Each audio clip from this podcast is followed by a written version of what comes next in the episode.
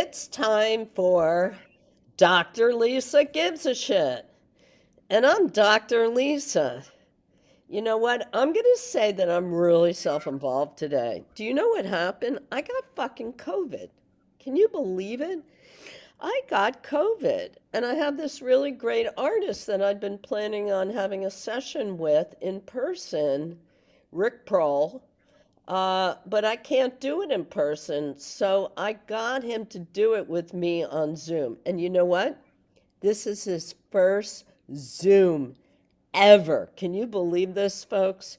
So I don't know about the quality of the sound, but I'm telling you right now, I don't know this guy very well. I know of his work very well, but it's going to be a good it's going to be a good session, I have no doubt. So stay tuned. Okay, but before we get started, I just want to remind you that you are listening to one of the greatest radio stations and in the western hemisphere. And that means more now than ever. And we really do need your support. We're a really hard-working station. We've stuck out, stuck it out. It'll be seven years in May, folks. And um, we're struggling. We're really struggling now, and we could use a little, a little help. We could use financial help. Go to radiofreebrooklyn.org slash donate. We've got great merch. We've got so many great shows. We've got so much that we give away. And uh, we would love you to be part of our family. So please look into supporting us. Thanks a lot. Okay. Hi, Rick. Hi, how are you? Good. How's it how's it feel? You're on Zoom. It's okay. It's okay. I'm going to the dentist.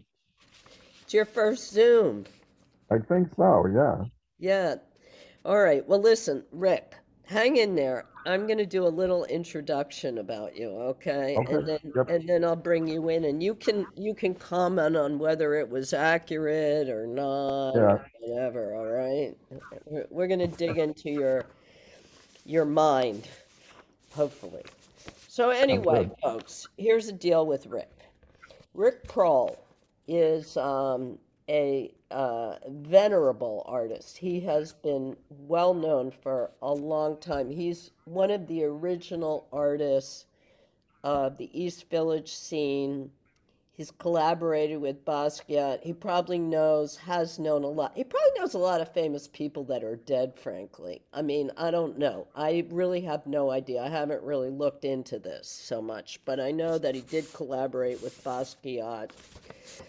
Um, he's a very, very dedicated and consistent artist. Like I said, I don't know him that well personally, but I know his work, and I see seen it consistently. I mean, I'm the same age as Rick, okay, and I've been in the village, and I mean, I've lived here just as long as Rick has. But Rick's really the real deal. He's been around, and I've seen his work forever, and um, He's had so many shows. So, you know, here's how I'm going to impress you by the by his work, okay? I'm just going to read to you the um the collections he's in, okay? He's in these are all museum collections, okay? Modern Art Museum American Museum, you know, the the mu- fucking Museum of Modern Art, okay? uh, the Guggenheim, the Stedelijk, the Museum of Contemporary Art, Hirshhorn, Chicago, Hirshhorn, Hirshhorn, uh, Aldrich, Holocaust Museum, and Smithsonian Libraries. There's so much other stuff. But right now, the reason um, Rick Prohn is is hot right now at this particular moment is because he has a stunning uh, show at jamesfuentes.com. That's J A M E S Fuentes F U E N T E S. You can, you really should see it. The paintings are huge. You're not going to get it from looking at it on the site, but you can you can actually go there until Saturday. It's closing Saturday. That's like the 25th or something. Also, you know what? I got to tell you something. My good friend uh, James Kalm, and I'm going to post this too, did a great, uh, um, did a great session, whatever he did. I don't know, you can't really, he did a great James Kalm uh, episode. That's, it's a one, it's a one of a kind thing. I can't quite describe it. But if you want to see the opening, if you want to hear uh, Rick talk a little bit to to to James, if you want to see every, you know, I can recommend that. If but only if you don't live in New York and you can't get here. All right. So um, I also just want to say, just to give um, some uh, context about James' work. I know we're not going to be seeing it now because this is uh, audio. This is radio, but I do want to say um, that uh, here I'm just going to read what somebody wrote. I'm just going to read it. I'm not going to read the whole thing. I'm just going to give you the adjectives. Okay burning buildings, cracked windows, addiction crisis, physical and emotional violence again intensify in the streets in the aftermath of our losses. So I think that's connecting it to like the pandemic and how fucked up our uh, society is again. Uh, at the core, the immediacy and recognizably of Pearl's work is necessarily tension with a certain mystery and ambiguity.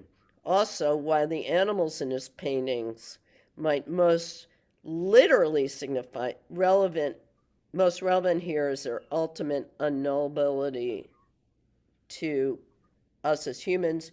Pearl's scenes and figures appear destitute, down and out, stabbed in their necks and backs, and twisted over. What's remarkable about them is their eternal resilience.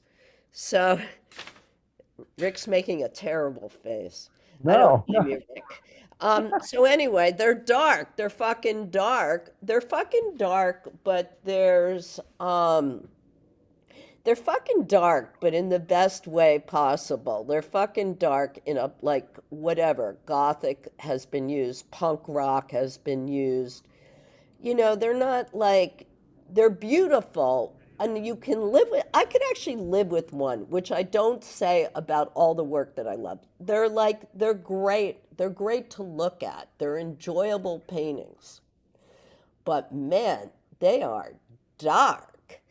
So, Rick, uh, do you want to? I'm going to ask you some questions, but do you want to add anything to that? Did I did I get it? What's going on? yeah, What do you no, think of that? um, I thought that was fine. It's, um, always interesting to hear what people say because I don't know how people see them. I mean, I don't even know fully how I see them, but Mhm. when I hear somebody speak about it, it's fascinating. It's always like, oh, okay, it really, I did convey something that they got, you know? Because you could do something and think, oh, I'm going to say this in the work, and then it just doesn't come across. So Right. It's really interesting how it works because it feeds back to me that then it tells me a little bit like what I'm doing almost because while I'm doing it, I'm not thinking it out. It's intuitive. It really is. Yeah, I was going to say that I'm going to guess that you're not the most emotionally, verbally expressive person. Like your girlfriend is probably gives you shit about not communicating. Am I no, right? no, I'm the opposite. I'm the opposite. Really? Oh yeah. Because No, there's no, so no, much no. emotion in your work, but it's That's still maybe with her, maybe with her, but I'm going to say that you're private. Is that true? Private, yes. You like I maybe your girlfriend, you probably tell her everything, and you're very probably communicative with her. Okay, we'll give you that. But like, do you think like if I went to your opening, people at your opening, they would probably see you as more of a a distant. I don't. I think you know. No, no, no, saying. no. No, it's exact What do you think? What do you think? What do you think? Do you No, think I'm that? very, I'm, uh, well, you know, you're also very vulnerable as an artist. You know, you have to like I know how to, know. you know how, you have to know how to weed out a lot of things. You have to know who to even acknowledge. And some people Mhm. take things wrong and, you know, but I'm uh, gregarious. I'm, I'm not at all like what you'd think by looking at the work in a sense. I mean, I'm not Mhm. like joyful, but I'm, you know, I have uh dark moments like everybody, but um. Well, what's bit of a- interesting to me, what made me say that, and I'm interested, is that I, your response to what I, what I've said and what other people have written about your work, it doesn't, it seems like you're surprised at how well it commu- how it communicates. In a sense, yes, because um, when I hear it, wow, it, it could be very accurate. Like that somebody really sees things in it. You know, like somebody just projected an idea of the Ukraine on a piece I posted, and it was interesting because I specifically wasn't speaking about that at all, but because of its the look of the work, the destruction of the city, it kind of it was the image of a city, not the city, but it connected. It connected. So it was as if it connected with current events and it also kind of played across past events. And um, I've always thought of my work as a bit of a premonition, but it's only because it traffics in the horror of the world, and that's constantly, you know, like, like 9/11 happened, and my images it was like I painted that image 20 freaking years ago or something. Like literally, if you look at it, it's Mhm. it's the look of those destroyed towers that I had painted over and over again. Like like it's just strange. It's just um So I'm going to say that your instincts, well, maybe maybe your work is just so instinctual, which I believe. I believe your work, um, you know, is like really kind of in. It seems, it seems like it's consistent, and there's a lot of it. You, the whole show that you have now, you made from 2021 right. started, and and It you was just made in. December. Yeah, and you've That that was an December. amazingly I mean, uh, that's crazy. well, you I know what it was? It was a little bit that I worked up to it to a degree. Like in other words, the, the, the images were pretty well thought about in my head and on paper.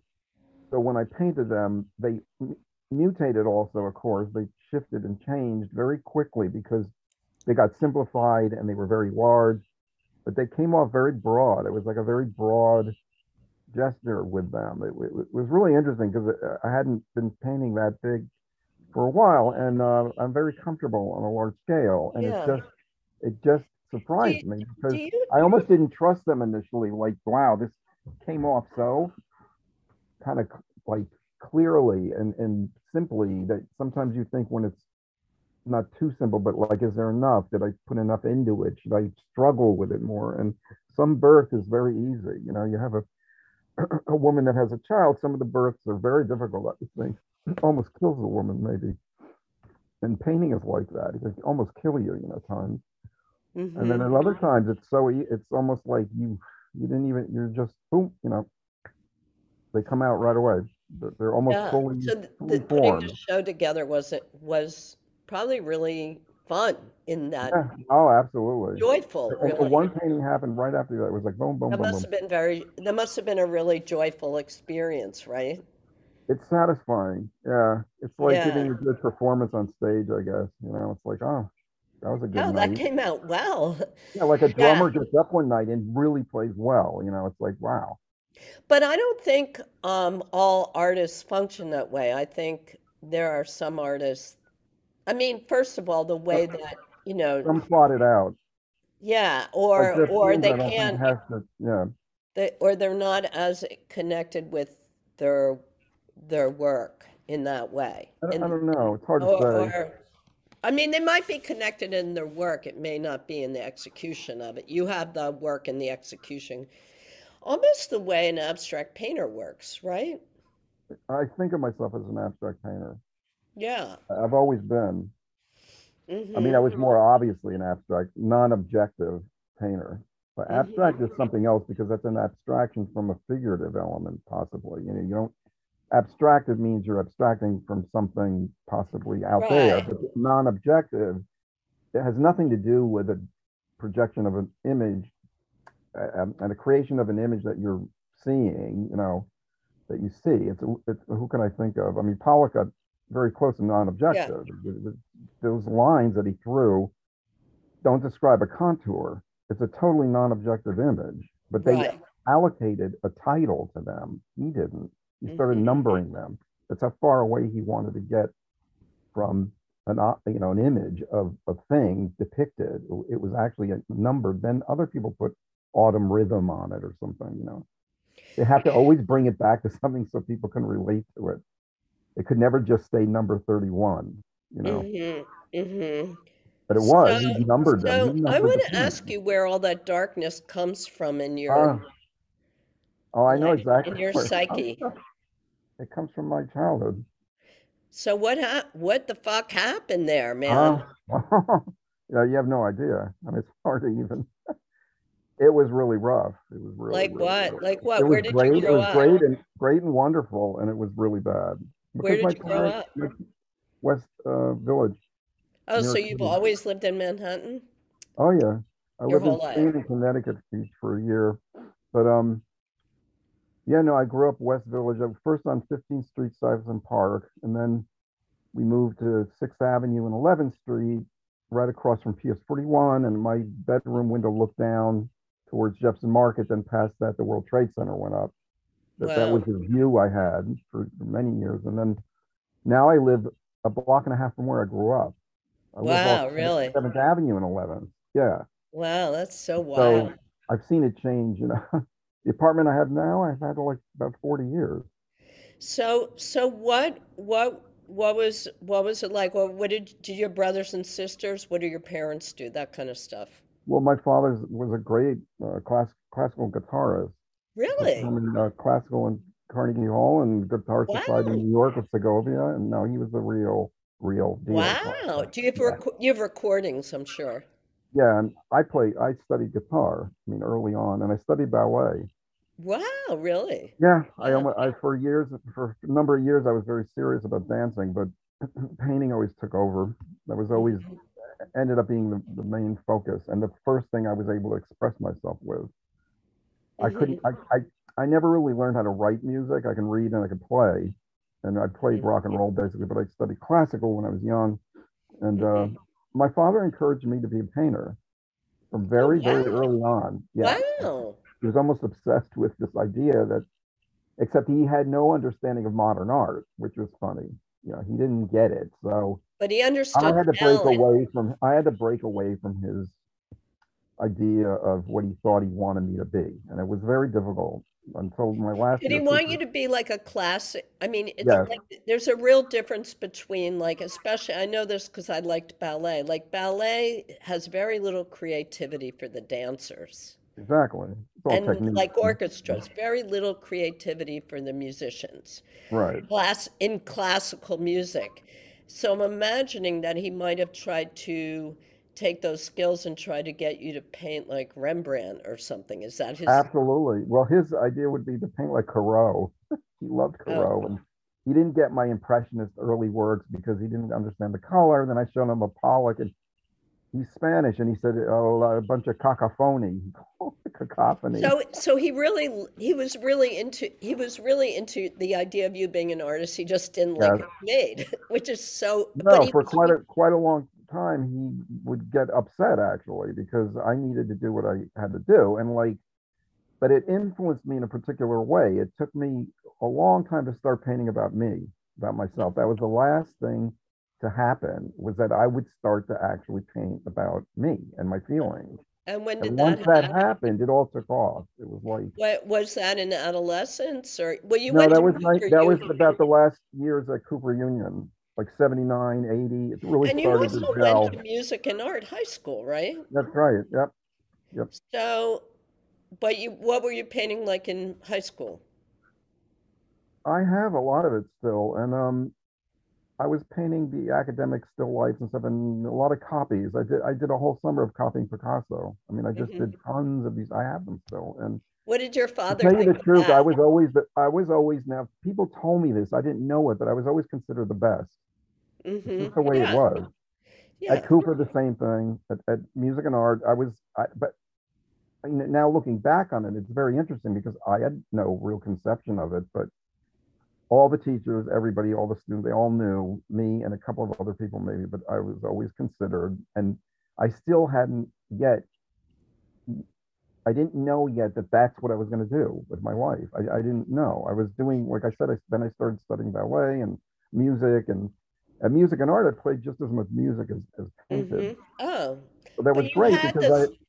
You had the skills to do, you have the the technical skills to do the classical work, exactly, yeah, no, I and that's what everybody no focused idea. on. Right, right, right. No, I did all, I, I was academically trained in a sense, but I did it so much on my own. It was so much of my own self uh, teaching or, you know, because I You're know, in this motivated. day and age, well, there's a lot of lousy teachers out there. I mean, some of them, a few of them are good, but the ones you learn from are your fellow students and art Yeah, history. and Like I got and more from fellow students because I'd see how advanced somebody advanced somebody was in knowing themselves. Like that was what I always envied, kind of like, wow, mhm, this person really found their voice already, you know, in a way. But you can't mhm. rush that. So so what what did your mother mother what My was your mother was mom a like? flamenco dancer and an actress, and uh, she was a, you know, um, a remarkable woman, and uh, everybody crazy about my mother. I mean, she was just she died recently, but um, Oh, I'm sorry. my father passed away a number of years ago. He was only 74. He had a stroke, and that was it. He was Mhm, gone. But um, no, my mother was a my mother was another real kind of inspiration for me, but she didn't push me in any way, or she didn't. She accepted everything, and she was very uh, encouraging in a, in a very good way, in a way my father wasn't. I mean, my father was mhm. more like he expected certain things of you, and in the end, though, it was it was my father that really did it. He really guided me, and he was always right there at the moment that I really needed it, and he helped me. In other words, guided me into music and art, and then Cooper Union, and um, I don't know if it wasn't him watching and wanting something for me as a artist or something. I don't know what would have happened. I don't know that. I don't know I would have found it in the same way. I mean, it, it, it was a struggle and difficult, but in the end, So you have brothers. I owe it all to him, kind of. Well, to both of them, really. do you have brothers and sisters? Yes, I have a, two half sisters, a sister, and a half brother, and none of them are in the arts. And what so are they so who did you grow up with? My sister in New York, And Candela, how old is she? I mean, how much older. older than you? Older older, or younger? just a year older. Mm-hmm. And then what was your, you know, you you you talk about that it there was a it, there was a lot of, you know, there was you I mean, didn't you use the word horrible or something? It was bad. There was some bad shit in Yeah, well, they they So they had a horrible marriage at one point, and uh, they put us through it. You know, my mother was wait, very wait, I didn't hear that. Wait, so we're getting to the bad shit. So what was yes, so bad? I mean, God, all those opportunities. like I'm like, oh wow, those parents sound cool, good opportunities. So what's bad? number one, I think my father because he, he was the real thing and he was acknowledged. My my mother, I think, in the end, was kind of very jealous of him on some level, and she also um, wanted to be more independent or something. They were just a bad mix, the two of them. My father was much more traditional. He was born in Spain. He was kind of uh, didn't know how to handle my mother falling out of love with him. I think if, if you want to put it Really? simply, yeah, I think so. You know, of course that's normal. I mean, but he couldn't. I don't think he handled it well. I mean, to, Like what do you what do the you thing can is, you we give us an know it. We didn't so know his we can children. What, huh? I'm trying to understand it. Is there any particular example or anything that comes to your mind? Yeah, she would do what she wanted, and she would come home whenever she wanted at night, and and they would get into horrible arguments. I mean, it was just Did your crazy. mom go out and have fun? Yeah, that was Did she her. did Yeah, she drink? they Did both became something of alcoholics. And and do you think that she um made out with other guys? I think she had an affair. There was one person in particular that I know about. And see, we didn't know it when we were children. I, Right. I didn't know what was happening. I always blamed my father because my father would be the emotional volcano, and my mother would kind of like just try and get by with doing what she wanted to do. And what she should have done is left us. I mean, they should have broken up. Mm-hmm. But there was a certain love there between them. But um, it was uh, really rough on us for a number of years. It was like, a, So so what was really hard was that your parents were fighting. yeah, I mean, And your was really mom was drinking? Did your dad, was They your mom started drink? to. She started. She actually wrote a, a few books. In the first one, she talks about it openly, almost like as if it's all very funny. But we were little kids. In other words, her becoming more of a alcoholic in a way, hmm and and it, you know, it, I don't know. Maybe it was more accepted on some level back then, with that, that people drank to a degree. Yeah, it was different. my father would drink though until he inebriated himself, usually, and we'd it'd be on a holiday, and he, would drink, and he just wouldn't stop, and then he'd think everybody had a great time, and it was kind of like, yeah, well, you were totally out of it. I mean, how do you even know what happened? So Like, you, so it wasn't unusual to see your dad drunk on special occasions? Yeah, but other than that, he was very disciplined and had had many students, and they're very loving, adoring students hmm of the classical guitar, and he taught theory also, music theory. But he still had a problem with alcohol, really. They both did, yeah, they both Yeah, developed. they yeah, both had a problem with alcohol. So that could really lead to some very, uh, um, I'm going to say, um, uh, uh, lively, extreme arguments. Yeah, but again, he no, he wasn't a mean, violent drunk in any way. My mother wasn't. There was no change. My mother, I think, was more like a consistently. She would, you know, drink, but she wouldn't get plastered. You know, she was just no. But my dad would just kind of drink until he fell out, and that was usually, like I said, during the holidays. But it wasn't more, it wasn't like as regularly as your mom. You know, I, I have, a- I have one of my that. bullshit psychotherapy theories that, um, I, I mean, you could probably read, uh, probably somebody's actually written about it. I think I've read about it by real shrinks. But I, I think that, um, you know, in a relationship, there's often one person who's expressing the anger for the couple. So Yeah. your dad, your mom might have been Yeah. angry, but your dad expressed it for it. But they, mo- but you know, so so, but you're so what? So how did you did you feel like? What did it feel like having knowing like? I know you were a child, but you were aware that they weren't getting along. So what was that like, or how did that feel? Well, there was a lot of neglect happening on a Uh-huh. level.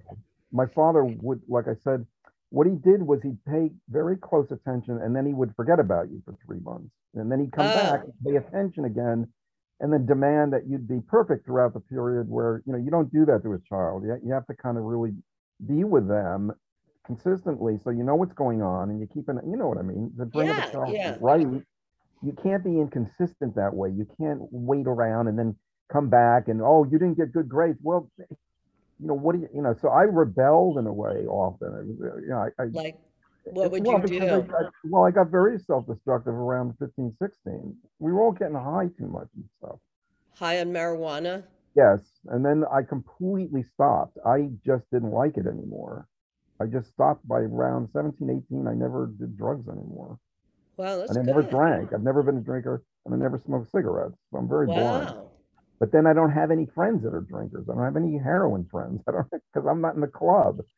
I'm not in the alcohol club. You know, you got to be in their club to get along with them because then they don't feel any guilt and they don't feel like you're judging them. And I don't judge people that way though either. I don't. If they have a problem addic- addiction. It's it, it's a problem, and it'll make their life probably limited in terms of who they really. You know, like uh, don't isn't that true? Don't alcoholics all love to go to the same bar and you know, it's all a club. It's like I just Well, it, it's it's you know, I mean, the thing is, drinking takes. If you like to drink, um, you know, going to bars is an activity, whether you're an alcoholic or not, right? right, right. And that's something that people like to do. And if you don't like to drink, then it's not that much fun, and you don't want to go. Well, you can drink too and just not drink that much. You know, have a couple of drinks. That's fine. There's No, I mean, I mean, you don't. Ha- you have to want to be at a bar, yeah. and And you you know, I don't, I, I, I don't, I don't know anything about bars. I don't know anything about cars Yeah. because I grew up in New York. I don't have any of this kind of funny like cars and bars and what else do I know nothing about? Um, I'm not a But, wine. but wait, I want to ask you. So you were part of the whole East Village scene, like you were deep in there. I know that. Yeah, So what would, and you were sober the whole time?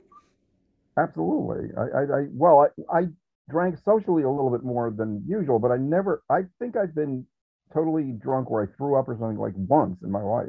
And I Mm-hmm. remember the time it happened. like a, like once. What happened? once was- I was out with a friend and we ran into this famous artist and I started talking to him and he tried to hit Who? him with Who? a. Uh, Names, Joseph- come on, what? Joseph, Joseph Kassouf. Joseph Kosuth, yeah. Yeah, the famous, uh, he's great artist, but, um, he tried to hit on my girlfriend. He, he was trying to get me drunk and I, I got really plastered and I remember throwing up and she didn't go with him, but he, he was after her, I think. It was very funny. But, um, it was upsetting at the time, though. no, no, I was so, no, I didn't, no, no. No, you weren't worried a famous artist taking your girlfriend away? No, no, no. I, I, Really? knew- I knew him. I saw him come through Cooper Union and give a talk and, you know, I knew his work and, no, Oh, because you I knew just what really he was like. I kind of knew what he was Okay. like, you know? There were a lot of guys like that that were famous that would come through the colleges and then end up with the young girls. Vito Acconci did Yeah, that. right. Oh, Vito But no, I wasn't threatened. I could tell. Yeah, she was Cooper Union, and at that time, I mean, well, still, I mean, it's the most, uh, I think it's, personally, I think it's the most well-respected um, art school in this country, maybe the world, and partly, if you don't know, guys, it's free. I don't know, is it still free? Not anymore. Not anymore, but it was it? No, completely free up until Yep. like 10 years ago? I think so. They screwed it up somehow. I don't know Yeah, they fucked they it up like everything else, but it was Yep. completely free. free. and very you know it's right in the heart of the east village and um Cooper was The- unbelievable. It was absolutely incredible. yeah who did you go to school with Ellen Berkenblit was my girlfriend. He's well known now. Thomas Woodruff, he has a show at Vito Schnabel's coming up. yeah i know him there. or know his Worth, name know his work Uh, Henry Finkelstein. Um, they were, uh, Claudia Renfro was a really great artist. I don't know what happened with her though. But, was um, that the architect now renfro and no, no, no, no, no. not that guy But, um, the teachers were great. I had Hans Haacke for four years. I took him. wow Dore Ashton, art history, Reuben Kadish, uh, Paul Resika, Jake Berthot, um, Christopher Wilmarth, um, Stephen Posen, who was one of my favorite teachers. I had him like year after year. Wolf Kahn, I worked for as an art assistant. Wolf Kahn, the American Impressionist landscape painter. Mm-hmm.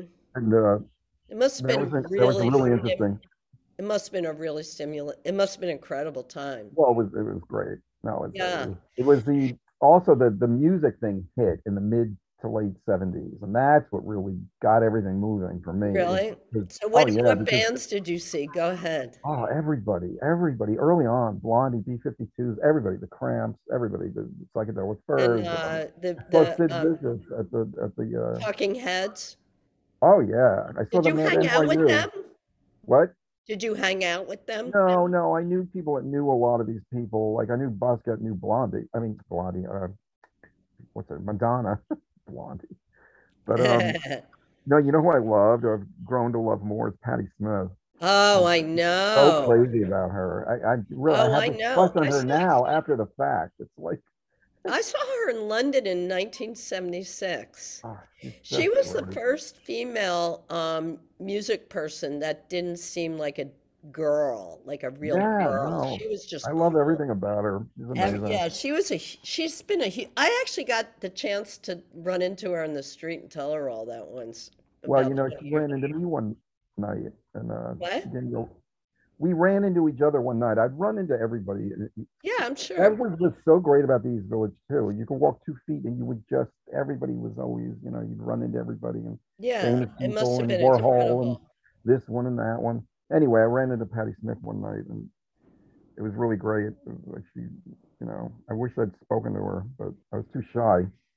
Yeah, Oh yeah, I she's, like, she, she's unintentionally intimidating, I think. yes. Um, so, so when you were hanging out with all these people and they were they taking drugs and drinking? What did you do? How did you get to hang out with them if you weren't going to bars? Well, you know, even with Jean-Michel, I was so naive about a lot of things. I didn't even know the extent that that what was happening. I didn't. I didn't. I just wasn't aware of. ki- I, I you know, now looking back, I could think like Richard Hambleton. I didn't know he was became a junkie as badly. You know, he died. So, he and- destroyed himself with it. You know, the heroin. You know, Richard Hambleton, another, another yeah, yeah, I know tragic figure, kind of, but as now in death has become much more valuable on the market and all that kind of crap. But um, Yeah. no, I mean, I wasn't. I wasn't really aware of. I'm trying to think. I had a girlfriend that she always had to get pot or something. I remember her, but yeah, this French girlfriend So you'd be hanging out with Jean-Michel, and then maybe he would he would go and like get drugs, and you just weren't you just didn't know about it. Like maybe he would go Yeah. home or go somewhere else. Yeah, yeah, You'd be at the opening. and especially at the at the very end when I knew him. Because we had been acquaintances or uh, were very aware of each other from the beginning, but I never really became close with him at all. It was like we were, you know, but he was very nice to me. He he really so made maybe an you had a lot of mutual respect with people, and you knew each other, Oh, yeah. necessarily partying with them. Yeah. And you know, a lot of it's in hindsight. When I look back now, like so much more makes sense or like, oh, okay. I remember a guy Rockets Red Glare. I the- remember him So great. He worked from at the Max Red Bar. Fish. he worked at the Red Bar and he, he was a bouncer there or something. And he would always tell everybody how much crazy it was about my work because I had a show at the Red Bar. So he actually Ah. saw it, and John saw it, and everybody saw it there. Rene Ricard, everybody, there, everybody was always there. But I had a really good one man show there. Now I still have some of the paintings from So that show, but that's how the work got disseminated initially. You know, like at a, Yeah, at the Red Bar. word of mouth and oh or the people yep, right yep. but more Yeah. organically than today a lot more organic Very much so. Yeah, Yeah. no, it, it was very different. Rocket's red glare was a trans mother right wasn't he trans and had a child a female he had, he'd had sure a baby as a female. Possible. Yeah. and he wore red all the time. I'd see him at max fish. I'm Yeah. like you though. I didn't go out. I mean i didn't stay out late. I wasn't a, a stay out late person. Um, so i still am not really clear about the angst that's so Yeah. consistent in your work where it comes from. Uh, maybe you maybe we'll maybe we can't really maybe it's just so instinctual we don't you know we can't really even talk about it or find out but the thing that Well, I- I'm really yeah. curious about is that the work, your work, I'm going to use the word dystopian. Is that okay? Oh yeah. hmm So. I'm going to say that your work is dystopian and it has a dystopian, it has dystopian imagery, um, which is not personal at all, really. And I mean, it's personal, but what I'm saying is like, it's, I'm trying to get to the where the angst in you translates into the angst in the work. So the angst in you seems to come from your dad and the pressure and the Partly. neglect. Part, well, partly, but uh, uh, just a sensitivity. What do you, you know, mean by that? Well, I just think, like for instance, say I'm in the East Village, right, and I'm shocked that all these artists are there and they're painting and acting like they're not in that environment. They could have been anywhere. They could have been on the moon and painted, but they're in the East Village with this environment, and it doesn't enter their work at all. And that always kind of surprised me. Yet I made the work about what I got out of the environment, and at that moment, the, the actual physical aspects of the you know using found objects you know very um assisted ready-mades or whatever you want to call them you know rauschenbergian type concept where I, I i get that whereas john's Jasper Johns was a whole other thing you know but rauschenberg was like he, the the inspiration was from what he could see when he walked around the block you know but other people You which know- is okay because No, all that's I, very I, I, it's hard to I want to, I get what you're saying because um, I don't, I want to make sure my young listeners understand like how literally dangerous the East Village seemed in those days. And I Oh, think it's really hard to imagine it. I mean, I think it's really hard for you young people to imagine because there is nothing like it now. Like, um, Yeah. really bombed out buildings and then and uh, drug dealers everywhere and the streets were pretty empty and there were no cell phones no internet very and if you were walking around avenue c or d um, and you got stabbed or beaten up that's your own fucking fault for going over there there's also something i wanted to ask you about rick wanted to talk to you about personally because I always felt this way, and I wanted to get your opinion on it. Um, I was in the, I was, I mean, my first apartment was on 11th and 3rd in 1978, and then eventually I moved in with my boyfriend in the West Village, blah, blah, blah. But still, I was familiar and I was, you know, I was whatever. I was a neurotic, overprotected, um, underconfident Jewish girl from who had just moved from going to college in Syracuse.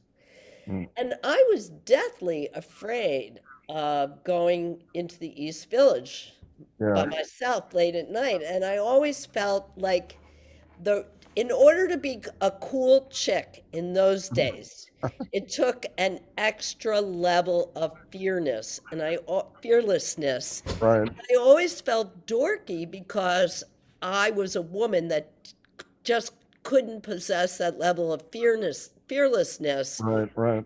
And I think that the women that did were genuinely cool. Like, what's your feeling about that? Do you think it was harder for women? Have you thought about that?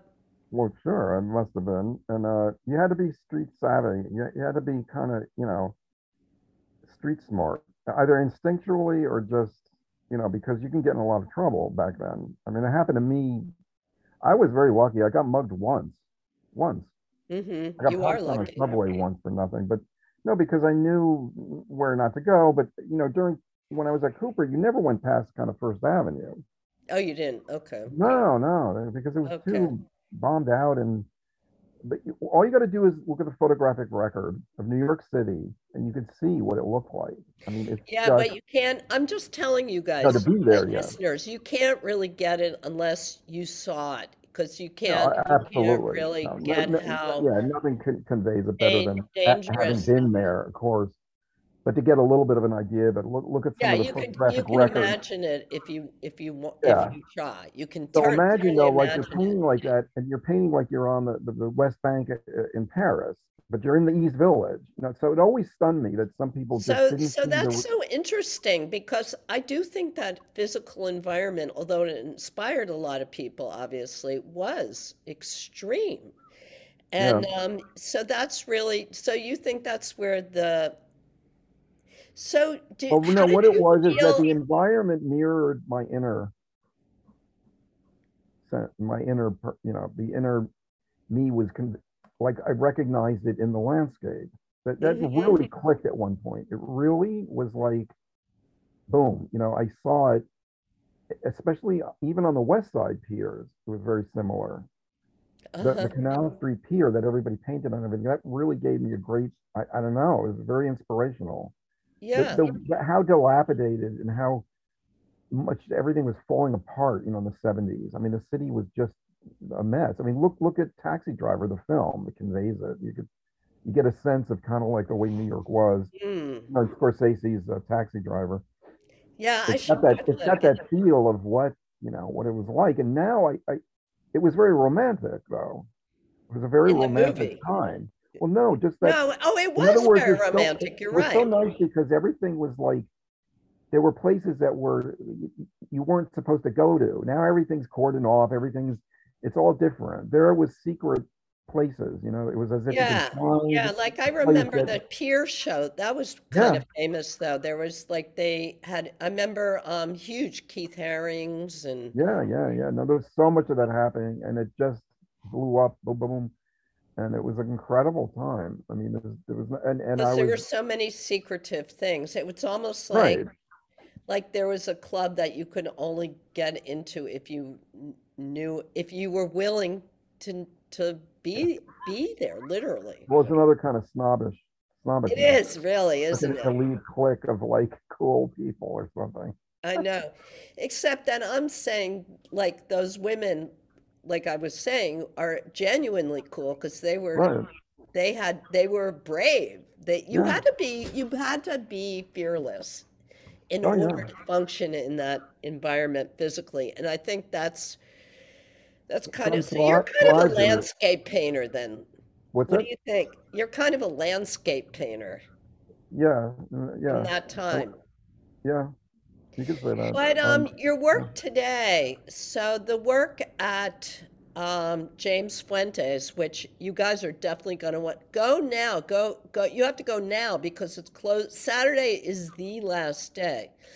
So, um, what what I want to know is is like do you, so the dystopian imagery it seems I don't know your work that well to really comment, but it seems related to your all your work seems to have that theme. Is, is that accurate in some way?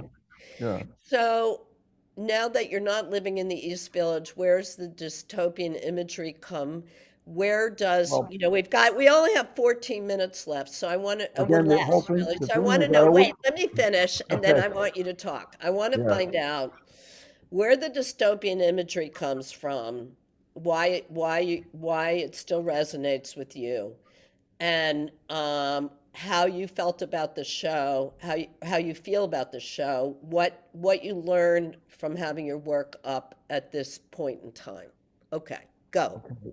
Well, the first thing I would say, art historically, it, it's the work that I relate to the most, which is like German Expressionism, Mm-hmm. uh, Goya. Um, you know, even though I love Velázquez and everything, for me, Goya is a whole other thing. It's just astounding. And Picasso, the Mm-hmm. same for me. So So you have a real love of painting. well, I'm a scholar. I- I'm, Uh-huh. I'm a Oh, I hardcore scholar. No, I mean, Uh, I don't have a certificate, but no, no, I'm I didn't know you were that deep into actual painting. Not all oh, artists, a lot of artists don't care that much about other art, no, no, about the no. history of Uh, art, no, sure. no, no. I, I So mean, go I ahead, can, I'm sorry. So no, I mean, and then, so that's one thing that formulated my vision or whatever you want to call it. Then it was uh, trauma. Trauma, Comes childhood out of trauma? trauma. Yes. It, it, ha- it, it, of course, it has to be. I Mm-hmm. I mean, you've got to use that later on. I mean, in other words, it, it, you know, you can get past it, I guess, and deny it or whatever. Or if you've never been, you know, I don't know that Matisse was ever horribly treated, but he painted a very beautiful French joie de vivre because he didn't have any of that. I mean, even Picasso was quite not a tortured artist. I mean, he, he wasn't. He painted about the cruelty in the world. You know, Guernica is the most famous, but um, he didn't have that aspect to his personality. Whereas I think I do, but I don't wear it like some kind of badge of you ever go to therapy? I can't believe I didn't ask you that Oh yes, for years and years I went. So you've Yeah. been to ther, so you've worked, you know why you're, tra- you've dealt with the Oh, trauma directly. oh, absolutely. Okay. Yeah. So, but it, but, but it's something that, um, you're connected to. It's an, it's an emotional, it's, there's an Yeah. emotional Some, familiarity, comes. maybe, Sometimes it comes. comfort. Sometimes it comes back. You know, like the remembering certain things or the impact of certain things, or Mm-hmm. you know, it never leaves you. I I, I always thought I kind of had transcended transcended certain things about, say, my father, but it came back with a vengeance. No, you know what? I feel that way about my own childhood traumas, and I think that that's bullshit that you can just, you know, get get over them. I think it's No, no, coping with them, not cope exactly. eliminating them. It's coping with them, which Yeah. you which you are a great example of. Well, again, to be able to translate it or to, to put it into your work is, is always very important, but it's never cathartic, really. It's never truly. It's never so, it's not going to cure solve you. it. There's no It's just cure. You manage. it's, You it's can just an manage. outlet, really. Yeah, and the thing is, imagine for the parent to see that the, the person, that was Oh, thinking about these things. My mother didn't didn't bother her at all, but my dad always felt guilt. He always felt like, oh, oh, It's a sad painting, Ricky. Oh, I will, you know, paint something nice and happy. You know, maybe you know. were kind of getting back at him a little bit Of because course, you it's revenge. Yeah, course, so it has a lot to do with it. but but also you were letting him that was your way of letting him know how how hor- how you Well, but no, but the best revenge is that I didn't care what he felt about it anymore. I didn't care. That's how I got past it. It was about me. It was about, look, this is what I got to say. I don't care even if you like it or not. It doesn't matter. I, right, that's why I can right. do it because now I can do it because before I was actually restricted from certain things. I didn't know it, That's but it was like I couldn't do certain things because, uh, you know, and then to, to see his guilt or, or shame or whatever was rewarding in a way because it was like, that's Right. This is where it came from. You know, this is well, you, you know, at least I have the artistic ability to do something with it. You know, some people Right, so just, that's why it's so much fun because you appreciate the freedom of just being able Right, to feel right. good, okay about it. Yeah, I can yeah, see and I. I think that's why it comes so second nature to me when I hear people say things about the work, like you're saying, you know, it's dystopian and, and I don't necessarily think of it that way, but in comparison to many other people's work, it's, it's totally, you know, it's scary or violent or n- most people don't paint about those kinds of things. Everybody wants their work to be liked and very nice. And Alex Katz is a very good painter. I mean, I like him, you know, but it's very nice, Yeah. very lovely middle class kind of world. Stuff that looks, yeah, home decorating. That's, Yeah, I and mean, I home envy- art I and home decorating. I envy it in a way because it's like Yeah. I just I can't really paint like Milton Avery or um, Edward Hopper maybe yeah you know and and people like um, Hans Bellmer you know and Balthus even and uh, Well, but we're we're in a shock society. It's a lot easier to to, you know, express yourself in a certain way, express your but a lot of that is feelings. superficial a lot of that can be very superficial too Yeah, that uh, absolutely. But if the standards of what's shocking are so repressed, you know, Mm. it's easier to like show your feelings. But Right. um, I also oh I just another want to big make influence sure that we, Jo- Joseph Beuys is another big influence yeah. Joseph Beuys Oh, I love his work. Yeah. he's astounding So I want to hear about your feeling about having this show, like about your work, your relation, like how how having. I remember Annie. You remember Annie Herron? of course yeah Well, I'll never forget this thing she said to me personally once, which was, oh no, maybe what I don't know, was it or was it at the AIM program? Was it the AIM in front of everybody? But I'll never forget it. It said she said, "Showing your work changes your work," and and I think yeah. that I think that having your work in a show affects I mean not I'm not saying it's going to change your work or or whatever, but I think it's very prof, a very profound experience to have a show like you did and it's been up for for a while now and I was wondering what how you're processing the experience of having the show and and the reactions and and are you processing? Maybe you maybe you haven't even dealt with it yet. That's possible.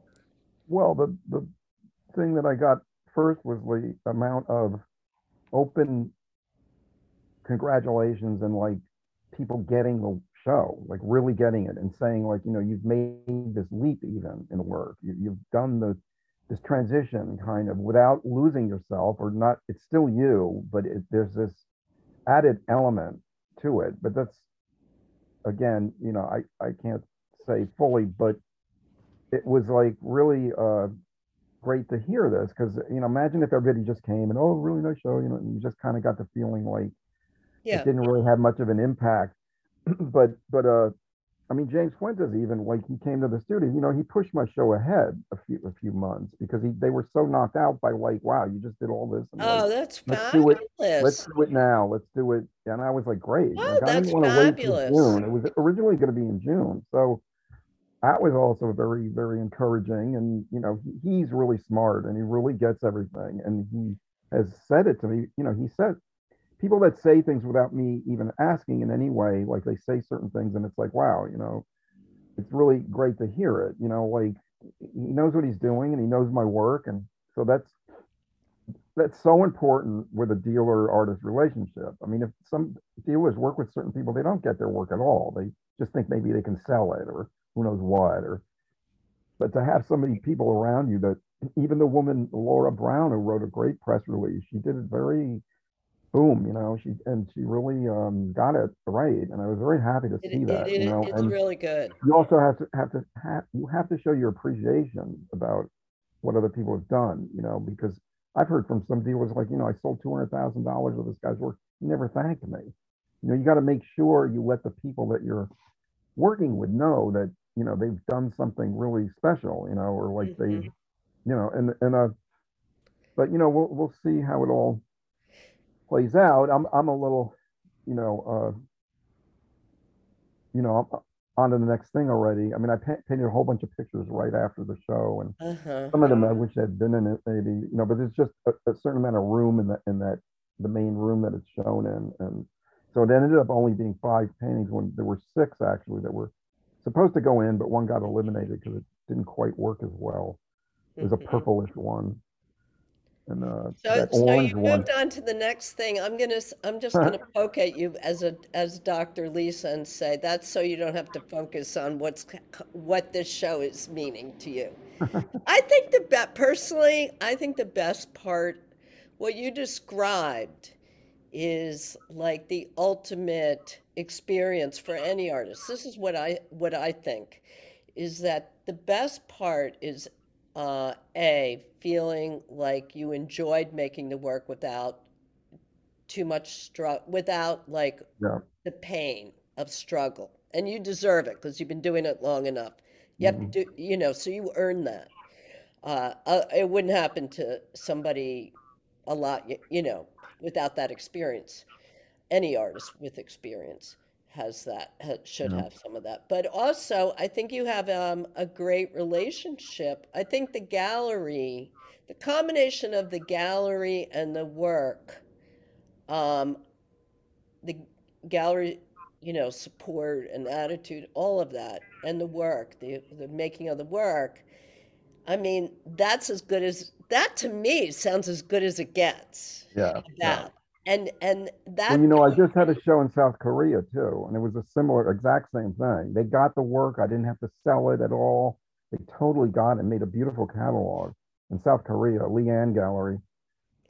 So the, I, I got, got lucky recently. Well, lucky, I don't know if lucky, but you know, James approached me. I didn't, I didn't yeah. knew about, but he knew about me for years. But so he knew all about me, which is great. And then the timing was perfect. And then, Do you think people are getting back to that like East Village sensibility? Like the, the do you think COVID? Do you think that you yeah, I don't mean, care? I mean, that's not what your work. You're going to make what you make. right, right. But I- I, I- also think that your work has a certain level of real, real honesty and truth that um, a lot of popular work, popular art, popular c- culture does not. It doesn't. It's not. It doesn't make you sound think. pretentious. I mean, I, I would agree. I, don't- I don't mean to sound pretentious, but I, I agree with you. Yeah. So I think, you know, and I hate to, I hate, I COVID and I mean, the war in Ukraine and I mean, uh, that's not, that's post when your show opened. Right. You- you- I mean, Well, but, you know, the show's titled Empty City, and it's amazing because there's empty cities now in Ukraine being destroyed and they're empty. And when I went out a couple of years ago, I have a photographic record of how empty the city was. On a four o'clock in the afternoon, I'd go to 8th Street and 6th Avenue. You wouldn't see anybody. At four- Really? 4 p.m. No, I have a photo with my girlfriend and I would go out. And it would be like hardly anybody outside. And there were no planes in the sky. But now they're all back, zip, zipping around. There were no planes, and it was amazing yeah, kind of- yeah. kind of beautiful. I think the air got better. I think the air quality got Me better. too. I think so too. There were less cars. Yeah, we only have a minute left, so I'm going to say um, thank you so much. This was great. And um, I also want to um, um, remind everybody to go to radiofreebrooklyn.org, check out our stuff, donate some money, stick around. We've got great programming all afternoon. Um, I also. Thank you. Thank you. I also want you to uh, see see good. Um, I'll say it again. Go to James Fuentes Gallery. Um, it's 55 Delancey Street. Um, this show is open until Saturday, um, and 26, 26. the 26 yeah. Okay, and uh, you can go to uh, Rick's Prohn's uh, Insta. Thank you. Dr. Lisa gives a shit. Dr. Lisa gives a shit. Dr. Lisa gives a shit about you.